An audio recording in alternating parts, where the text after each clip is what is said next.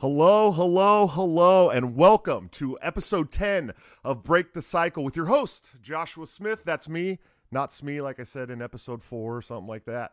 I hope everyone's having a great Friday, man. It's almost Easter, you know, the day Jesus arose, and now we have some pencil neck pocket protector nerds at the CDC telling us that we're not allowed to shotgun White Claws with our grandma in the living room. So that sucks. But we're doing all right, man. We're doing all right.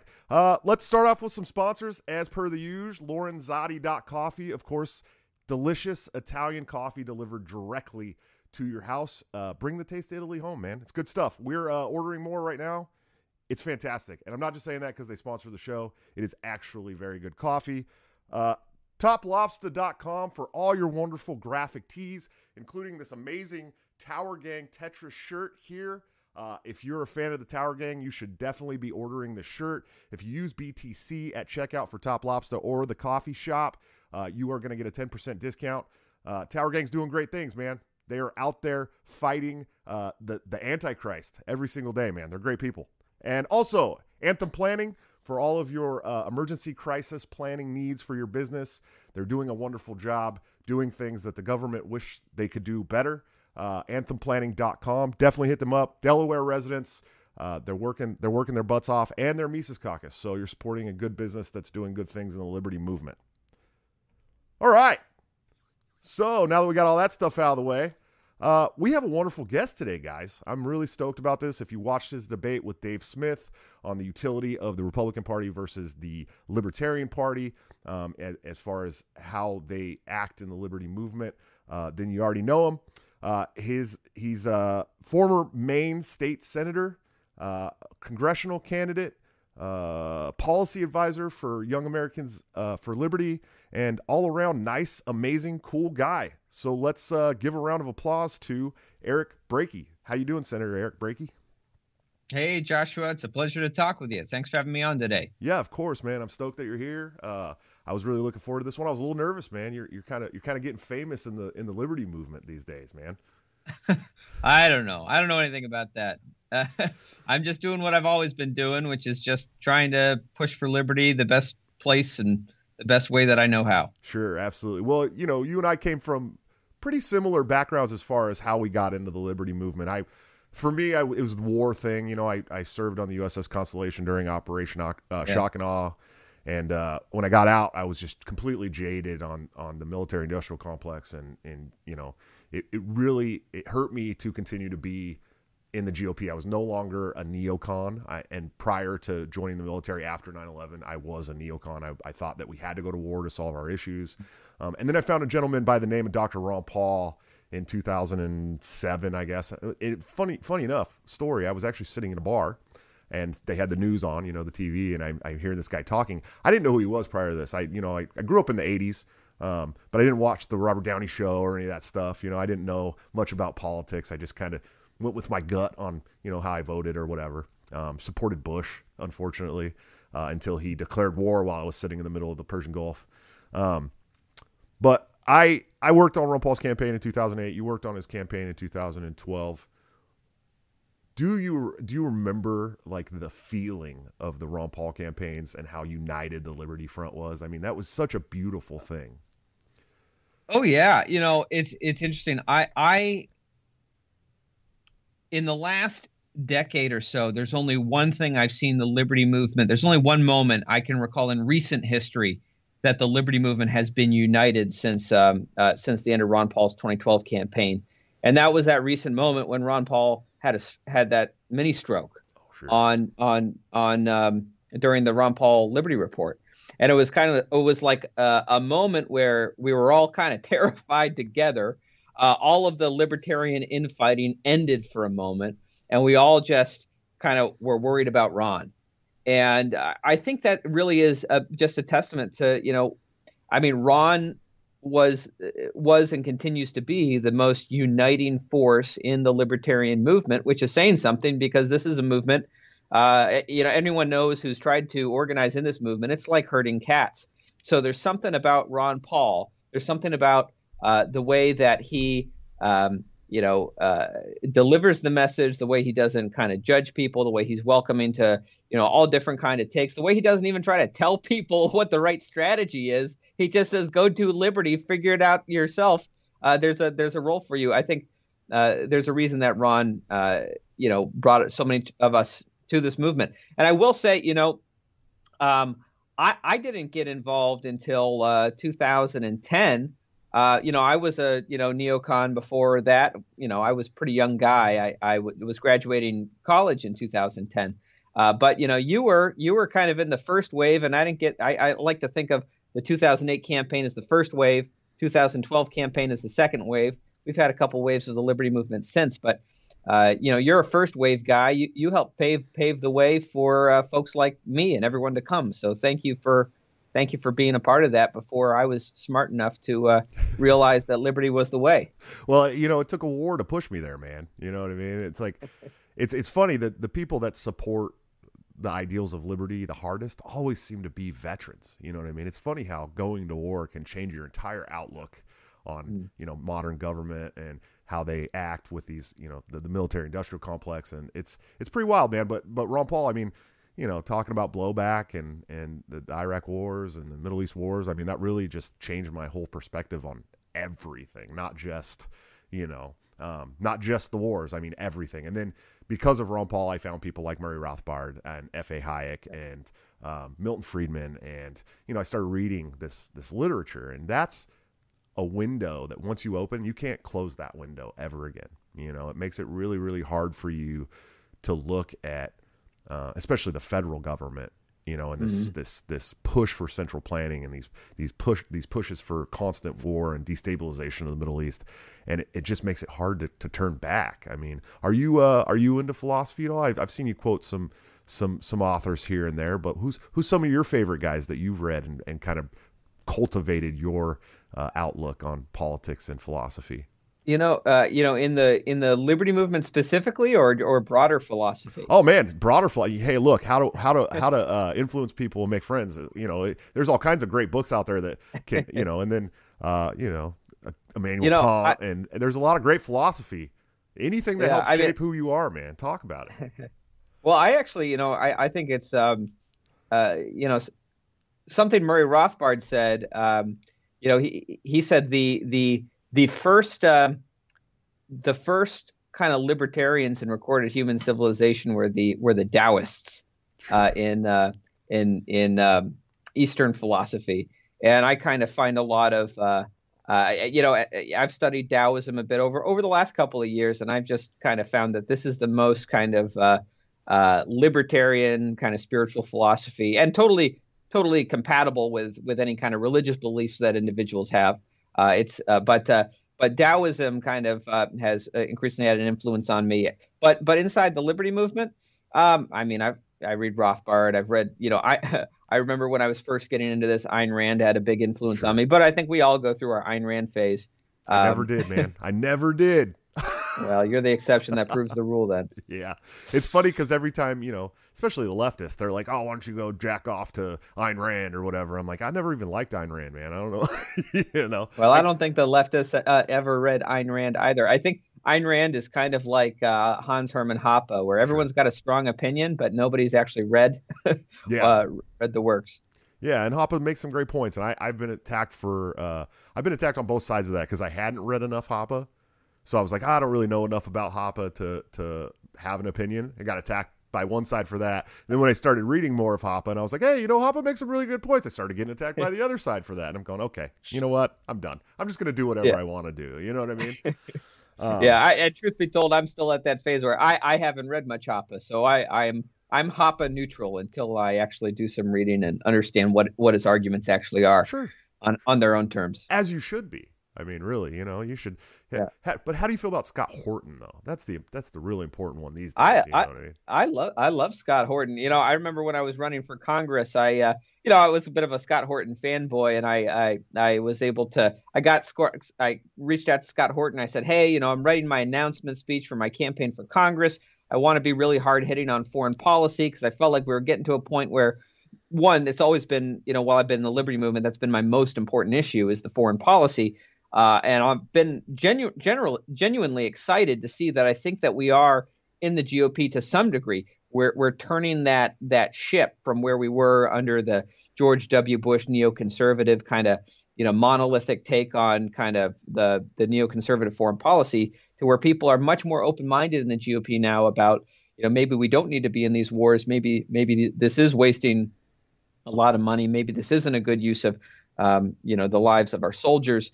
And so I wanted, you know, Scott's kind of take on it. And I had a great call with Scott. It was a great call because it lasted for 3 hours and I got maybe a few sentences in the whole time.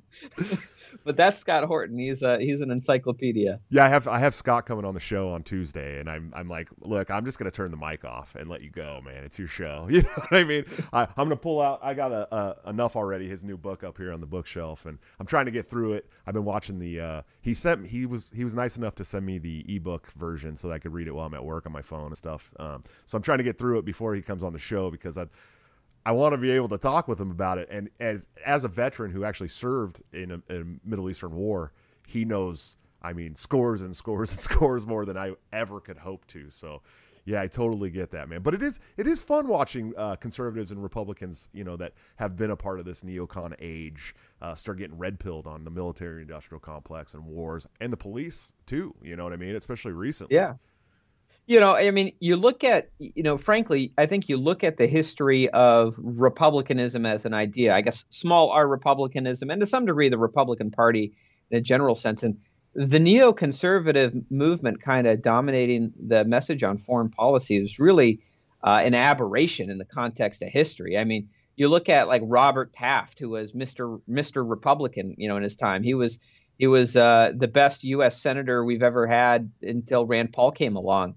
And he was, you know, strong, you know, opposed to kind of, you know, intervening in these foreign wars. You look at the America First Coalition, which included many, you know, very big figures in American society who were, you know, opposed to kind of Woodrow Wilson's push to get us into World War I. You know, skepticism of war has historically been a Republican position, and it's been the progressive movement pushing us into wars. So anyway, I hope that we are rounding the corner and the Republican Party's coming back to its roots. Yeah, I'd love to see it. You know, we're going to get into this a little more. Obviously, I sit on the Libertarian National Committee. I'm a libertarian through and through. I believe that the party can be a useful vehicle. You know, some people call that white-pilled. I like to call myself a little more gray-pilled. I'm skeptical, but I'm optimistic, you know. But how, you know, you talk about the America First coalition, right?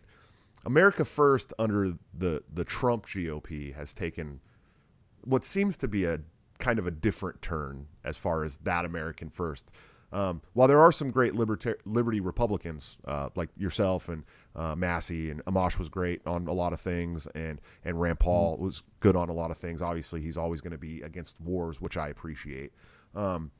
How has it been trying to work with the Trump GOP? I mean, is it hard as a liberty Republican for you?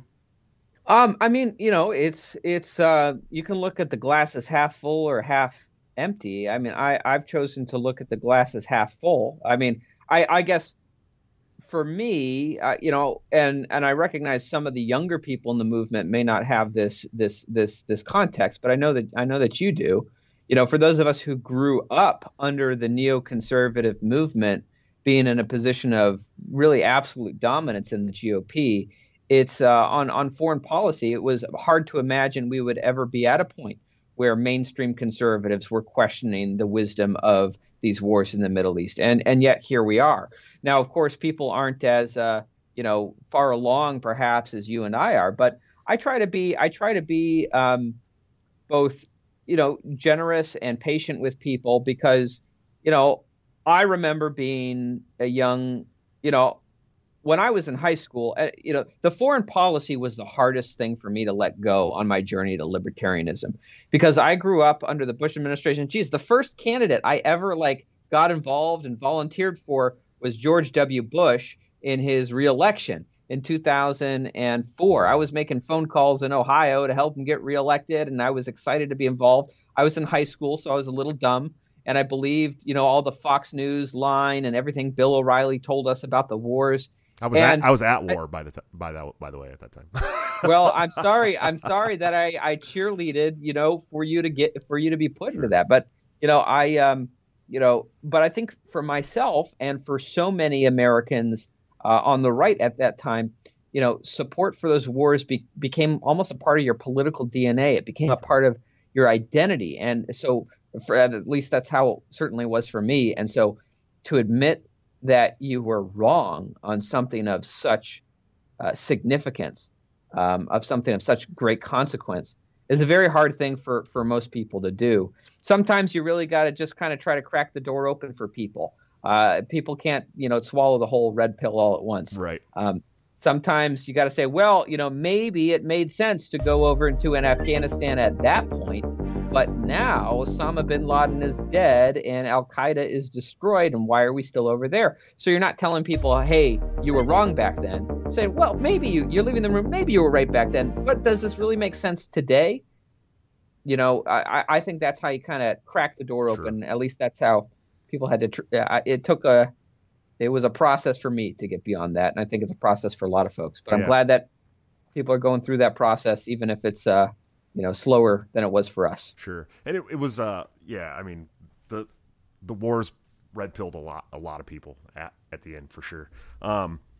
So what's your plan moving forward as far as, you know, Liberty Republican? How are you going to try and bring more Liberty Republicans to the GOP?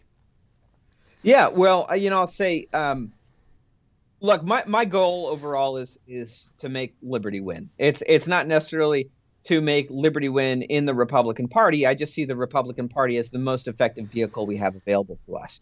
So, you know, I do think that sometimes in the movement we get caught in this game of, like, you know, being loyal. You know, I see it on the LP side and the GOP side where people can get caught up too much in, you know, loyalty to the party, whichever party that is. But we need to strip away, and we need to – party is just a vehicle, and we should use the vehicle that's most effective to getting – the Liberty movement to where we want to go.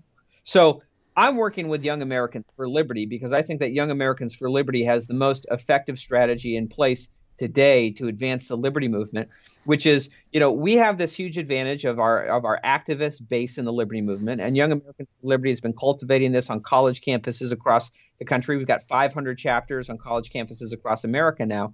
And across the last two election cycles, we've developed a new strategy called Operation Win at the Door, where we mobilize our student activists to go knock doors in races for state legislature, where we've identified, vetted, and sometimes recruited candidates who are Ron Paul-style principled liberty folks. And over the last two cycles, we've now got 179 Ron Paul-style liberty legislators elected across the country. 178 of them were elected as Republicans. One of them was elected as a libertarian in Wyoming. He's part of our Hazlitt coalition, we call it. But they're doing amazing things. I'm helping to, you know, coach and mentor some of the newer legislators. But I'll tell you, when I got elected to the state senate in 2014, this wasn't really a strategy people were pursuing in the movement. We were all still focused on the federal level. You had so many people running for Congress and U.S. Senate, and we won a few races here and there, but mostly we lost. Even if the goal is Congress and U.S. Senate, over 50% of those who serve in Congress started in their state legislatures. So if we can build the bench of state legislators, that's put us in a better position when opportunities open up in the future. But of course, also, if the goal is to try to kind of take on the Washington machine, sometimes the direct assault isn't the right approach. Sometimes when you're going against a very fortified enemy, you've got to look at the indirect path, and you've got to look at maybe surrounding those fortifications and cutting off their supply lines. And I think that's what we can do in the state capitals. We can go to the state capitals. We can work on nullification efforts like defend the guard, cutting off the supply of our young men and women being sent off into these unconstitutional, never-ending wars. We can look at ways to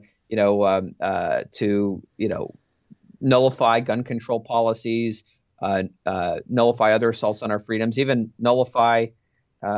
Maybe there are certain tax policies we can nullify there too. So, have you worked with Michael Boldin in the 10th Amendment Center on any of that stuff? Not directly, though. I will say, one of my bigger accomplishments when I was in the Maine Senate was passing Right to Try legislation, which nullified the FDA on terminally ill patients being able to access non-FDA approved medications. It's federal law now, but at the time it wasn't. I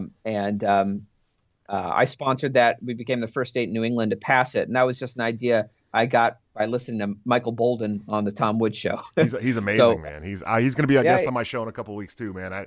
And he's become like a really good friend to me. I'm from California. He lives in LA. So he goes to a bunch of libertarian events and stuff. He stays pretty nonpartisan because he'll work with anybody on nullification but man, he is just a wonderful dude. You should definitely I guarantee you he'd have a phone call with you, man, and just talk about anything with you for as long as you wanted to talk about it. Well, I'm a fan of his, and I think I don't remember if I worked with him directly or I worked with someone at the 10th Amendment Center, I believe, a few years back when I sponsored their 4th Amendment Protection Act in Maine. That one didn't pass, but it was a cool nullification idea. Anyway, I'm a big fan of 10th Amendment Center and Michael Boldin. Oh yeah, absolutely.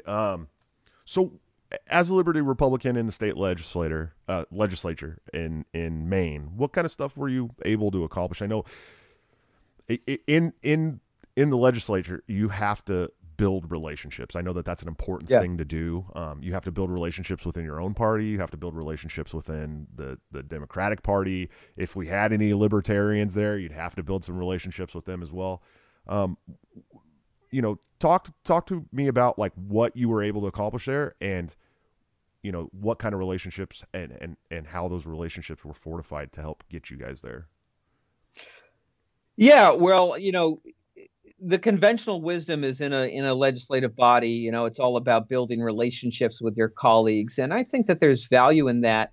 But I do think that a lot of legislators can get sucked into that a little bit too much. They want to become friends with their fellow legislators, and that leads to kind of getting co-opted by the establishment a little bit and getting into this whole, hey, vote for my bill, I'll vote for your bill, and this kind of, I always believed we should, read every bill for ourselves and decide on the merit of the policy, not our relationships with our colleagues. But that said, I was more effective than most legislators in Maine in getting some serious things passed. Some of the big policies I mentioned, Right to Try. I sponsored and passed Constitutional Carry legislation. Maine became the sixth state in the country to pass that. We're up to 19 now. Iowa the governor just signed into law there. Thank God. In Texas, it just passed out of the committee. I was just testifying there on that. So we may be getting some more constitutional carry states in the near future. But constitutional carry, Right to Try, I passed some major welfare reform legislation, did a big expansion of our medical cannabis system along free market principles. I actually think Maine's got the best medical cannabis program in the country. I also helped a bunch of sixth graders legalize hedgehogs. That was a when sixth graders come asking for more freedom, I think that's something that should be rewarded. So we legalized hedgehogs for them. But you know, just as proud of the policy victories where, you know, actually changed things. I'm also just as proud as the times when, you know, I'd be standing alone and, you know, against everyone on corporate welfare policies or for civil liberties where just the rest of the legislature doesn't get it. But I would say what made me effective there was not so much the relationships I made, though that did help a little bit. I'm generally a nice guy. My rule is in politics, be nice to people when it costs you nothing. Sure. Eventually you're going to have to stand your ground and be a dick. So you might as well be nice when it doesn't cost you anything. But the reason that I was effective wasn't necessarily so much because of my individual efforts by myself, but it was because I was able to reach out to networks of people who cared about these issues across the state. And rather than building relationships with the politicians, I built relationships with their constituents. And then I mobilized their constituents to put pressure on them to tell them to vote for liberty on constitutional carry, on welfare reform, on all these issues, or they'd get voted out of office. And ultimately, I think that you know, in politics, there's, you know, there's two ways, there's two models for kind of how to kind of lobby a legislature. You can have access-based lobbying, which is what we typically think of when you know, the lobbyists take politicians out to dinner. It's about building relationships. Or you can have a more confrontational style, which is you threaten their re-elections by mobilizing their constituents. And I think ultimately with our goals, where we're trying to get liberty back from the system that is not so predisposed towards liberty, that's really the only real path we have available to us. It's not always pleasant. It's not always nice, but they're politicians. And if you want a friend in politics, get a dog. Hi, kids. Do you like violence? Are you sick to death of pussyfooting around the truth while being constantly fed lies by news and big tech tyrants? If so, then come join me, Dan Smotz, on The System Is Down, where we get weird, have fun, and dig into all the dangerous taboo topics like conspiracies, politics, religion, culture, current events, and everything your family just prays you don't bring up around the Thanksgiving dinner table. And I know that reality is scary to some people, so if you're easily offended, just ignore this and go back to making cat memes or whatever. But if you're ready to change the world for the better, come join me on The System Is Down at tsidpod.com or wherever you get podcasts. That's tsidpod.com, because the system is down and truth is taking over. It's a dirty business. I mean, I ran for intra-party office twice, and it got so ugly from my own party members that I was just... The politics of party politics are the worst kind of politics. Yeah. Yeah, it's it gets really ugly, man. I mean, they went after my family and my relationships, and I mean, it was just dirty, dirty, dirty game. And that's a Libertarian Party. I mean, we're talking a small pond here, right? The less than 20,000 members at the time, $1.7 million a year budget, and I'm going, what are you guys fighting so hard for? You know, it reminds me. You know, I remember when we kind of took over the Maine GOP in 2012 on the Ron Paul campaign, and as a favor to a friend who was the state director of the Young Republicans, he asked me if I would start a county chapter of the Young Republicans. And I said, sure, we've got all these new young Ron Paul people who'd love to be involved. But then the establishment showed up, and it was kind of a question. Well, someone asked me, are they going to run someone against you for chairman of this this Young Republicans chapter? It's like, I don't know. Like, why would they do that? That'd be pretty stupid. This organization doesn't exist yet. There's no power here. And yeah, they did. It was a tie vote. And I just said, why am I fighting for this? Yeah. Like, you guys can have it. If this is what you really want, like, this organization didn't exist until 5 seconds ago. Like, go and take it. It's yours. Within 3 meetings, they disbanded as an organization. It was just about trying to spitefully stop people from coming into the party who actually wanted to grow the party. Sure. But I think, that can be, you know, party politics is the worst because it's sometimes it's dealing with a lot of people who maybe will never actually wield true political power, but will just be standing. Hopefully, if they're doing their job well, will be standing next to people. Right. And so this is anyway. It's I like a lot better when we're fighting over things that actually make a difference. Yeah, exactly. And that's how it should be. You know, we should be, if we're going to have an argument, it should be about the way forward and how we're going to change things, not about, you know, this person did this and this, you know, I agree fully. So you ran for, Congress. I did. Right.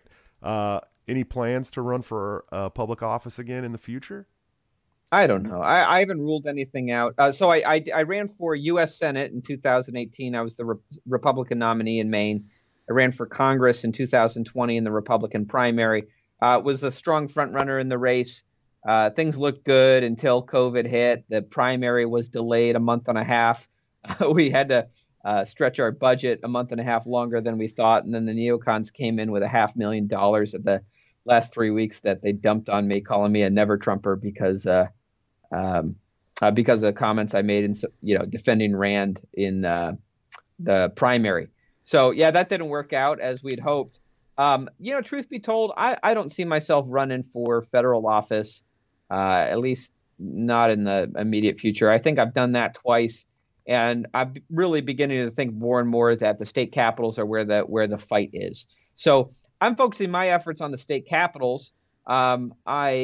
You know, to be totally honest, I've thought about running again for my old state Senate seat in Maine that I held for 2 terms, but I haven't made any decisions there. And ultimately, my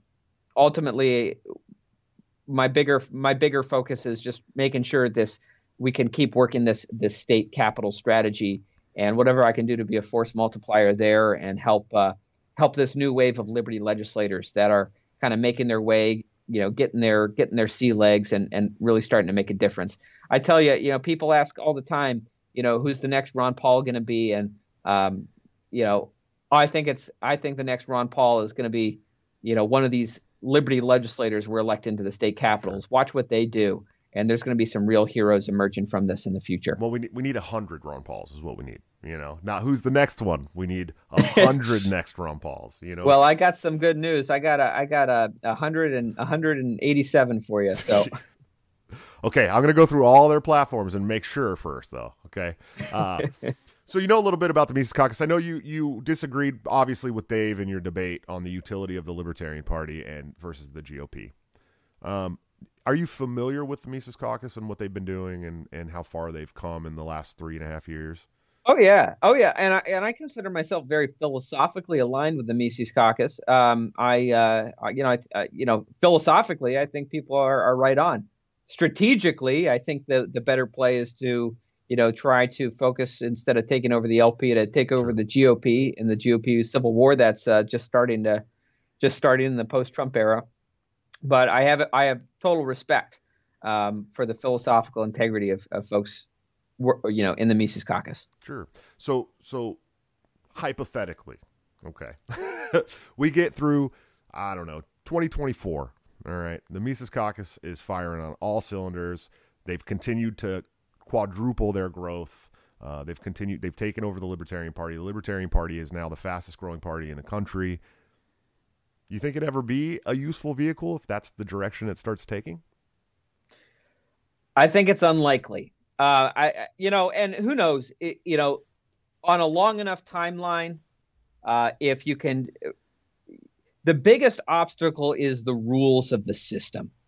You know, Ron Paul talked about it being a rigged game. The rules are written by the two major parties to make it a two-party game. It's not just the ballot access laws, but it's also just the whole kind of first past the post plurality based voting system that makes the vast majority of voters say, well, I've got to vote for the lesser of two evils because otherwise I'm throwing my vote away. I could vote for the third party candidate who most aligns with me, but that guy doesn't have a chance of winning, or at least that's what most people believe. And so but I think the biggest obstacle the LP has is plurality voting.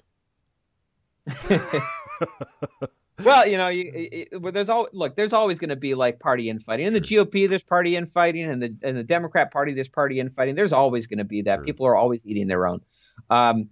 But you know, the rules of the game are not built for a third party. So look, you know, there are states where some of these things are changing. I know the Libertarian Party was part of the effort to kind of push for ranked choice voting in Maine, right, which is kind of partially passed. There's some changes in Alaska and some other states. I don't know how these things are going to work out in the long run, but I guess theoretically, if movements like these were to spread across the country, it could break down the two-party paradigm, and maybe a third party like the LP becomes more viable as far as winning elections under a system like that. But I think that something like that is change like that happens very slow, and I think that's a long ways off. Until such a time as that, I think if we want to try to make real political change, policy change, and win elections in the here and now, the best path we have is to winning primaries in the GOP. Sure, sure. And I made that clear before we started this interview, and I've talked to lots of Liberty Republicans. I'll work with Liberty Republicans. I don't mind, yeah. You know, obviously, I'm as a sitting national board member for the Libertarian Party, I can't go out and endorse the Liberty Republican over the Libertarian candidate. It would be bad form for me as a national leader for the party. But where there is no Libertarian running, or there's already a sitting Liberty Republican, I think that there's some that have done some great things, and but I'd also like to flip you all to Libertarian. I mean, that's, you know, at the end of the day, that's where I want everybody. So I think the Mises Caucus doing great work. I think here in the next 4 years they're gonna start really surprising people. But you know, we talked a little bit about this before the show too with the Frontier Project and the Libertarian Party, where you know we have very limited resources as a national political party. We're trying to play this asymmetrical warfare game with financial juggernauts across the country. And it's very hard to do for a party that's so small, that has, you know, we could run 1,000 candidates, but we can't support 1,000 candidates. So what the Frontier Project now has done is started focusing on areas like Wyoming, where we have started winning or almost winning and actually flipping one of their state legislators. We have two there now because one of them flipped after the election to Libertarian. So in Wyoming? Yeah. Yeah, oh, okay. I knew about Marshall Burt in Wyoming. Marshall won. Right. Okay. Yeah. I know Young Americans for Liberty deployed and helped with Marshall's campaign. We were very excited. You know, first Libertarian elected to a state legislature in like a quarter century, I think. Sure. Yeah, I think it had been a long time. I think the last one was in Alaska too. So, and it, you know, yeah, at least 25, 30 years. I think it was. I want to say maybe the 80s, even like early 80s. It's a long time ago. So I'm trying to remember the story of that guy in Alaska. If I remember right, he won. He didn't finish the term because he ran for president or something. Yeah. So yeah, libertarians, man, you never know what a libertarian's going to do. You know, we do some crazy things. I think Marshall's sticking around though. Yeah. Yeah. You know, and they've had a couple of really strong candidates in Wyoming, and it's because we took the limited resources we had, chipped off a big chunk, and send a bunch of people there to work on those campaigns, as you should if you're a political party and you want to win elections. You know, and I think I heard your debate with Dave. You actually, you know, you read the dictionary definition of a political party, and how, you know, it's to you know, win elections. There's no philosophical ideology thing there, right?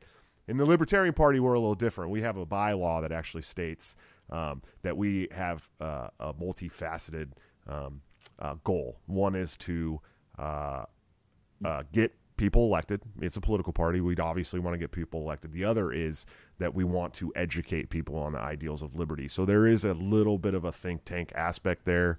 I don't know if that's harmed the party. You know, sometimes people go into our platform and start just fighting with everybody on each individual point. And I've always said, let the candidates make their own damn platform. You know what I mean? You should see GOP platform debates. Oh man, I can only imagine. Yeah. No, I think these kinds of things happen. We feel the infighting always that happens in our own sphere. But we always think, geez, the other parties have their stuff together way more than us. But truth be that infighting is. Well, I try to explain this to people too. I'm like, listen, you only see the libertarian infighting so much because there's so little of us, right? It's like, you know, every libertarian across the country online. I mean, you just know them all, you know what I mean? You see them all the time in these, you know, delegates groups and stuff like that. The Republican Party's so big that you don't see all the county groups fighting. You know what I mean? We when I lived in Southern Washington, this is actually when I got involved with the party again in 2016. The Clark County Republican Party, like the chair was funneling funds into his private bank account or something like that. And I always use this as an excuse because there's corrupt people all over the country. It doesn't matter what political party you're in, but nobody heard about that. Nobody heard about that shit. If that happened in one of the county parties in the Libertarian Party, every libertarian in the country would know about it because it's just a small pond and everybody's a big fish. Yeah. Well, thankfully there isn't enough money in the Libertarian Party for. Oh yeah, that too. You know, there's some campaigns that have raised some pretty good money, and we did. You know, this last election cycle was good for us. I mean, we had Ricky Harrington Jr. in Arkansas who ran against Tom Cotton, got 30-something% of the vote for a U.S. Senate race as a libertarian. Yeah, there was no Democrat in that race, right? Right, and the funny thing was PBS. Okay, so Ricky Harrington is this very calm, soft-spoken black preacher from Arkansas, right? Nice as pie, probably one of the nicest guys you'll ever see in politics. Very honest, very down to earth. And PBS from Arkansas offered a debate to Tom Cotton versus Ricky Harrington because there was no Democrat. And that's like, you know, that's an opportunity as a libertarian. You have to jump on that because we don't get invited to the debates. And so he and of course Tom Cotton wouldn't do it. He declined. So what did they do? Yeah. PBS let Ricky Harrington get up there and talk for an hour with the moderators by himself. It was one of the most beautiful things I ever seen. And Tom Cotton's not well liked, right? Even in Arkansas where he's at. And so he, you know, Ricky Harrington, a libertarian. The worst. Yeah. I mean, he's definitely up there. I'm not a big fan of Mitch McConnell either, but that's neither here nor there. So yeah, he got an hour to address his constituency with libertarian policy, you know, and he got like 35.5% of the vote. Definitely the most we've ever gotten for a U.S. Senate candidate. So it was pretty cool. And then we won some state legislature seats. We got a lot more local people elected. So we're getting there, Eric. I'm telling you, a couple more years, you're gonna have that L next to your name, man. But I'll tell you, you know, but the places where the LP wins is when one of the two major parties doesn't have a candidate in the race. Yep. So like Marshall Burt won, like, because he was able to, you know, it was a Democrat in the race. The Republicans never ran anyone in that race. And so he was able to not just have the LP faction, but he was able to rally the Republicans around him too and say, why would we just let this Democrat have the seat? And so, you know, and this is the barrier. The barrier is like, when it's a two-party race, and the LP is the one of the two parties that positions the LP to do great. But when there's a third party, people are just programmed. Sure. You know, they see the R or the D, and that's where they instinctively gravitate towards. It's so hard to overcome that unless we can get to a place where we move beyond the first past the post system, and we're starting to see that. And maybe long term that could spell some real electoral success for the LP. But geez, it's difficult in the short run. It's hard. It's been hard. I mean, the party's been around 50-something years, and it's always been a fight. But you know, we do have many years where we get 50 state ballot access. We won't talk about Tennessee; it's a problem, and a couple other states here and there. But you know, they fought really hard for what they are. You know, they're like the little engine that could. They keep going on a broken leg. You know. So I'm proud of them. Let's talk about some tyranny. We should get some of those really energetic, like awesome liberty activists to come to a party where they can make a difference. Oh, okay. I see. Hey, you can't be recruiting my libertarians, man. We don't got a lot of them. Okay. Let's talk about some tyranny in this country, man. These COVID, right, let's go for it. This idea of COVID passports. Obviously, it's something you're against, right? Oh yeah, it's you know, it seems to me, it seems to me like the latest iteration on this idea of that they've been pushing forward for decades of this kind of this national ID card, but this time it comes with all of our medical information attached to it. I remember, Ronald Reagan took one look at this proposal. It was the national ID card proposal was put in front of him. He said, "That's the mark of the beast. We're not having that." But it's an idea that never dies. It's a dream for central planners to be able to, basically track and monitor the entire American population. Sure. Yeah, absolutely. So, obviously I don't agree with him on everything, but people like DeSantis, you think he's doing the right thing by signing an executive order, basically banning any idea of a COVID passport in Florida? If I were to look at the exact policy, I feel like maybe, I could critique it here or there. I could say like, is this overall, I'd say yes, in broad strokes, yes. I think that certainly pushing back against anything kind of coming from the federal government. It's always hard when we're talking about private property rights and private businesses and what they want to allow. But of course, these days, like so many big companies, big corporations their leashes are held through government contracts and government regulations. They aren't really independent actors. I think Ron Paul said recently that, big corporations have become the favored vehicle of big government to do the things the Constitution doesn't allow them to do. Sure. And there's a lot of truth. It's increasingly becoming evident that that's true. So in a general sense, yes. If I were to look at the exact executive order, I can't promise there's nothing I wouldn't that there's nothing I wouldn't critique in it. Well, is there ever an executive order that has something you wouldn't critique in it? I mean, let's be honest here, they pack this shit with so much pork all the time. It's always look here, we're going to do this. I mean, it's constant. And they do that in these economic stimulus bills as well. I mean, what a farce that has been. We're going to pay you $1,400 to look the other way while we send money all around the world. So if you ever do get in Congress, we have your word that you will take over Rand Paul's spot or in Congress or the Senate as the official House filibusterer, right?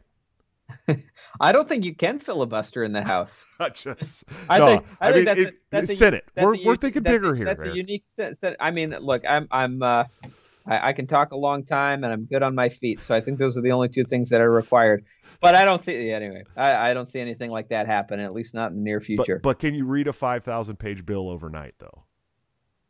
I don't know that anyone can. So I think it's easy to come to the right answer and vote no. Sure. Just Dr. Know It Up, man. We learn from the best, right? Yeah, Ron definitely blazed a trail and left an example for all of us. Sure. So, we just spent a whole year in tyrannical hell.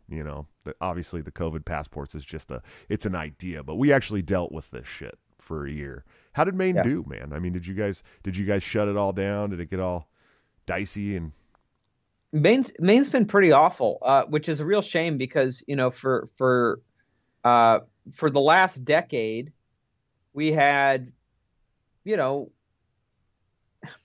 actually had a halfway decent governor. Now he wasn't a libertarian, but he never would have done any of this stuff. But we have one of the most tyrannical governors in the country. Her name is Janet Mills. Oof. I remember when she was Attorney General, she was the worst kind of Democrat. She's the kind of Democrat who, some Democrats you find some common ground with, like, hey, all the ACLU Democrats out there, hey, we can agree that like government shouldn't be spying on people, and maybe we, on drug, drug kind of freedom and all of that. But she was the worst kind of Democrat. She was big government on economic policy, big government on personal liberty. She's just as for government controlling everything. And she became the Democrat nominee. She won, and she's been awful. She has kind of had some of the most draconian lockdown policies anywhere you would find in the country. Maine is a state that relies very heavily on the tourism industry. Sure. It's called vacation land, and the tourism industry has just been destroyed. It is hard for me to imagine how long it will take for Maine to recover, except for the fact that because of Joe Biden in the White House now, and just kind of handing out trillions of dollars across the country to to the states that to Democrat-run states, basically stealing from the states that didn't have these draconian policies. That, you know, we're getting a whole bunch of federal money coming into Maine, but of course that's problematic because, well, for so many reasons. But one of the reasons is it makes our state more dependent on Washington D.C. Sure. We become literally a welfare state, and when you when a state or a person is stuck on the welfare system, when you're dependent, you lose the ability to make decisions for yourself, and everything is dictated. And I think that's happening across America. All the states are becoming so dependent on federal funds. We're losing our piece by piece. We're losing our sovereignty. Sure, sure. So you're, you know, obviously a big proponent of everybody flooding the GOP with liberty advocates. We know that a lot of people are just not going to do that. You know what I mean? Like, it's a lot of libertarians, especially from the party, but there's a lot of libertarians out there that are small L libertarians that won't join the political parties at all. You know, that's always going to be an issue. It's not a problem. I don't think it's a problem. I think they do good work in their own ways. They have podcasts, they do certain things, but would you also advocate that they start doing, counter economic stuff, you know, evading taxes? I mean, you know, the kind of agorist stuff that starves the government. I mean, if they're not going to join in with the political system, do you think that it's a good idea to start doing these, you know, counter things to the government to resist? I mean, I think that one of the best things people can do is to nullify the Federal Reserve by buying Bitcoin. Yes. To buy into, I mean, like, you know, inflation it's a tax on savings, but only a tax on savings in dollars. So why keep your savings in dollars? I mean, I've been trying to move all my savings out of dollars, or at least just have on hand what I need for the short run. Because look, all these trillions of dollars being printed, we can see the way things are going. I have tremendous respect. You know, I have tremendous respect for anyone who is getting out from behind the keyboard, getting off the sofa, and doing something to promote liberty. So I have many friends who are kind of agorists, voluntarists, who don't engage in the political system. You know, I would hope that if there was a real, like a Ron Paul, you know, running, that they would, like, you know, engage enough to, you know, vote for that person in a primary, like we all did in 2012 and 2008. But yeah, no, I respect whatever path people take, you know, as long as people are fighting for liberty. Sure, sure, sure. Well, hey, man, this has been a great talk. We're definitely getting close to the end. Are you familiar with Nicholas Sarwark? A little bit. And you know what, truth be told, I know Nick, I know there's been a ton of drama, and Nick has picked a lot of fights with people that I really like and admire. Like Tom Woods and Dave Smith and others. I was surprised, actually. I met Nick Sarwark at I think maybe it was Freedom Fest or something a few years back, and I was surprised considering like his online persona and how much of a dick he's been to people on Twitter. I was surprised like to have a conversation with him that actually was, you know, productive, and he seemed like a reasonable person. And I don't know what it is. Like people just like people get behind the keyboard and they just, he wears a good mask in public. Trust me. Well, you know, I don't know what it is.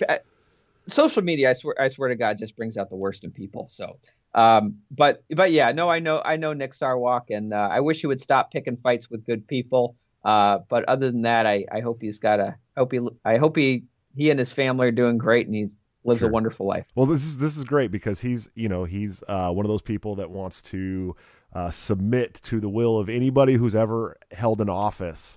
And so now you're hearing it from a former state senator, Nick. Stop being mean to people. We're done with it. We're done with it. How about Tower Gang? Have you heard of Tower Gang yet? No, what's Tower Gang? Oh man, I can't explain it to you, man. Is that related to your shirt? Yeah, it's a group of people that have kind of went to war with the blue check marks online, so it's been a lot of fun to watch. Oh wow, I am a blue check mark online, so yeah. Watch out. Not all blue checks. Hashtag not all. No, that's not true, because I told them that I was gonna try to get a blue check mark just to troll people, and they're like, well, you know what's gonna happen? We're gonna come after you. And I'm like one of the early adopters of Tower Gang, man. So you know how I got my blue check mark? It's a funny story. I had verification on Facebook or something, and I thought I had it on Twitter Apparently I didn't have it on Twitter. I just made a mistake. But I logged on one day and I saw that I didn't have a blue check mark on Twitter. And I thought, did they get rid of my blue check mark? And so I just started a Twitter campaign. Hey, Twitter, why'd you remove my blue check mark? What happened? And like libertarians across the spectrum, like just got all upset and like just messaging Twitter, and before I knew it, I had a blue check mark. So sure, well, that's raise a fuss and you might get one. Well, here's the thing with libertarians, man. We know that there's so many shitbags out there with blue checks that we need to have some good people with blue checks too. You know, you got to balance out the good and evil, Eric. You know, but shoot, yeah, man, yeah. I really appreciate you coming on, dude. I think it's a great talk. I'm a big fan of yours. I hope you do a lot more work in the liberty movement forever, whether that be at the state level or the federal level. I think you're gonna be a bright shining star. We won't call you the next Ron Paul yet, but, you know, there's room for it, man. Where can people follow you at? You can follow me on Twitter at Senator Brakey. You can follow me.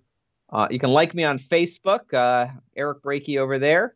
And, you can.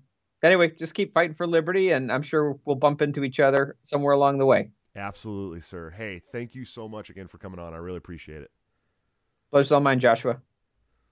All right, guys, that was former state senator Eric Brakey. He's a great guy, man. I really, it's very hard to find somebody that is that nice in the liberty movement. I enjoy talking with him. I enjoy watching him. His debate with Dave Smith was probably one of the most jovial debates I've ever seen. Usually, we want to kill each other. So definitely go follow him, man. He's a great guy. He's a good voice for liberty. He's solid on principle. Even if he's a GOP guy, he's still very solid on principle. Don't forget about him, man. But, yeah, good show, guys. Definitely make sure you check out Lorenzotti.coffee. Again, BTC at checkout is going to get you a 10% discount. Same with toplobsta.com, where you can get this wonderful Tower Gang shirt if you support the Tower Gang and their very godly work against the Antichrist. Check them out. Anthem Planning, anthemplanning.com for all your emergency, crisis, and planning needs for your business. They do good work. Mises Caucus people out of Delaware, executive producers of the show now. I will actually have one of the owners on the show, not this coming Wednesday, but the following Wednesday. As far as the schedule goes, guys, we changed it up a little bit. We were going to have Scott Horton on Friday, then Spike Cohen, Michael Boldin, Phil Labonte, but Scott has now been changed to Tuesday, so we'll have Scott Horton on Tuesday, and then on Wednesday, we're going to have the legend, Neocon Remover. He takes no shit. It's going to be interesting. We're going to have a lot of fun together. He'll probably drop some surprise stuff, and then we're going to have maybe a very special surprise guest next Friday. You're definitely going to want to check it out if that's the case. Make sure you smash that subscribe button on YouTube. I'm trying to grift that ad revenue into becoming a stay-at-home dad and doing daily content. Check us out on Patreon, man. We got some good levels. The chat on Discord is filling up quickly. That's patreon.com/breakthecyclejs. Really cool swag over there. You can also become an executive producer if you'd like to throw those many schmackers at me. But other than that, man, I will see you guys on Tuesday for the always great Scott Horton. And until then, don't forget to break the cycle. Due